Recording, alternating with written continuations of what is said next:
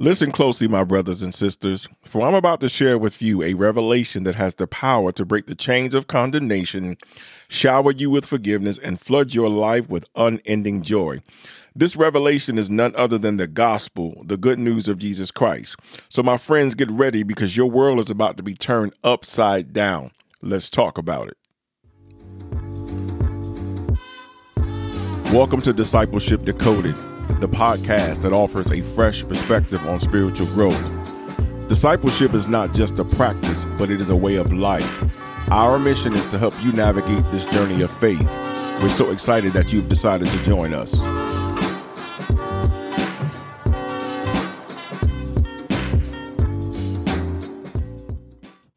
Hello, everyone, everywhere, and welcome, my dear friends, to Discipleship Decoded.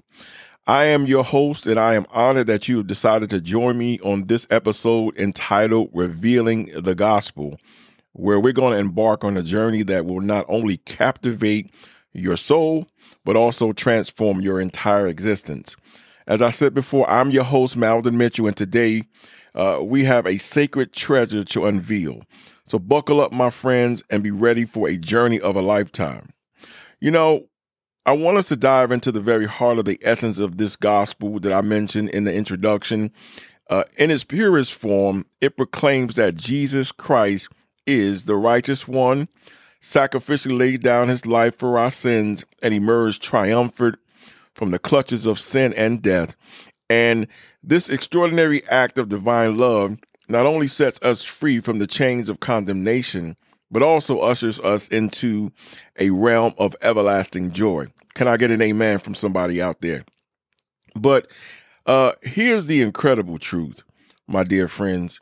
The gospel is not a one time solution or merely an entry ticket to heaven. No, no, no, no. It's a, a, a wellspring of truth and a renewal that flows unceasingly in our lives. You see, we can never outgrow the gospel. You can never outgrow your need for the gospel. I could never outgrow my need for the gospel. And even though the world may not know what the gospel is, truth be told, they can never uh, outgrow their need for the gospel because it is a daily necessity. And so sometimes we get this thought that when the gospel is preached one time that it is enough, but we need to always be reminded of of the gospel. As I said, it's a daily necessity it's a lifeline that sustains and empowers us to live victoriously. So let me share for a second, my brothers and sisters, of a time when I encountered the transformative power of the gospel in my own life. Uh, it was a season of great turmoil and uncertainty. Uh, when the menacing fear of going to war while serving in the United States Marine Corps loomed over me. I, I, was in a unit that we did a lot of traveling and we spent a lot of time overseas in a lot of what, what we would call uh, conflicts or or little battles that we had to face. And, you know, one of the things I was terrified, not so much of going to these countries, but, you know, nobody wants to die. Nobody wants to have, you know, your fellow servicemen to knock on that door and talk to your parents and let them know that you have uh, passed on because of a wartime situation. And one of the things that I always promised my mother, uh, she lost her brother in Vietnam, and I always told my mother that it would never come a time where I wanted her to get one of those flags that they fold up and, and they play uh, taps or they do the 21 gun salute. And, and and then she'll get that flag, and that's all that she has to remember me my, remember me by. Wow, I can't talk today. That's all that she has to remember me by um, during my time in the service. And so fear gripped my heart. But in that very moment, honestly, the gospel stepped in. You know, when going overseas, I was blessed to encounter uh, some brothers from all different ethnicities, different parts of the countries, even some different nationalities. Um, and they were worshiping together, and I felt the power of God come upon my life through that worship. And the beautiful thing about it is, not only did, was it multicultural, but it was multi denominational. We were not concerned whether we were Pentecostal, Baptist, Methodist, Presbyterian, Episcopalian. We didn't care.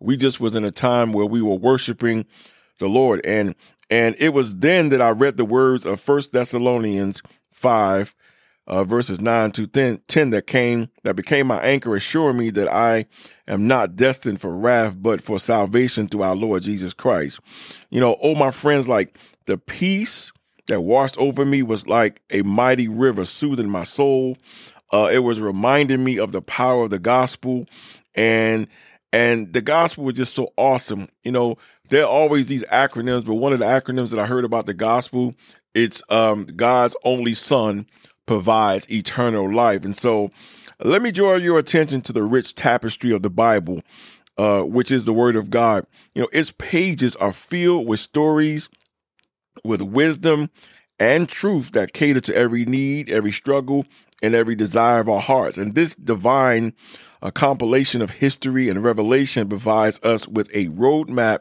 to navigate life's challenges and discover the strength, the peace, and the joy that can only be found in Jesus Christ. And if we hear the gospel, that is, we have to understand that Christ was born of a virgin, he walked on the earth, he was sinless, and he was crucified, he was buried, and he was resurrected. And because of his resurrection, we now have hope. And because he died to sin once and for all, and and and, and sin and death has no dominion over him because we are in him and we have given our life for his life we are not subject anymore to the to the elementary and rudimentary things of sin now i'm not saying that sin is not present and i'm not saying that we won't sin but we don't have to sin because we have a high priest that is in touch and that understands the weaknesses of our human nature and so my dear friends, as we approach the culmination of our time together today, I want to make a heartfelt plea to those who have not yet embraced the gospel. And hear me now when I say this, brothers and sisters. And if you have heard the gospel, maybe you didn't fully understand it, maybe you thought you heard the gospel, but I want to tell you this lay down your rebellion, cast aside your doubts, and surrender to the life transforming message of Jesus Christ the Son of God. He willingly laid down his life to conquer death and now reigns victoriously over all. In him alone, through faith alone, you will find the forgiveness of sins and a righteousness standing before Almighty God. So, oh, but I, I don't want you to rely on your own strength because your own strength is feeble and it's unreliable. The only strength that God provides according to is excuse me, the only strength that God provides is according to the gospel will sustain you through the trials and tribulations of life. And as we bring this episode to a close, my brothers and sisters, hear me please. Remember this the gospel is not a mere concept or a theological doctrine, but is the very foundation of our existence. It offers us freedom from condemnation, eternal joy, and unwavering strength in the face of any obstacle that dares to stand in our way. Embrace the gospel, my dear friends, and witness the miraculous transformation that unfolds before you. Thank you, dear friends, for joining me on this episode of Discipleship Decoded, and may the truth of the gospel resonate in your hearts and lead you into a life that you will be abundantly blessed, both spiritually and materialistically.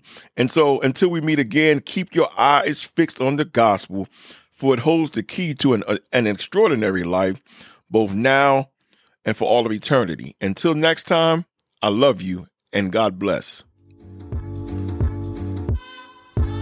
Welcome to Discipleship Decoded, the podcast that offers a fresh perspective on spiritual growth. Discipleship is not just a practice, but it is a way of life. Our mission is to help you navigate this journey of faith. We're so excited that you've decided to join us.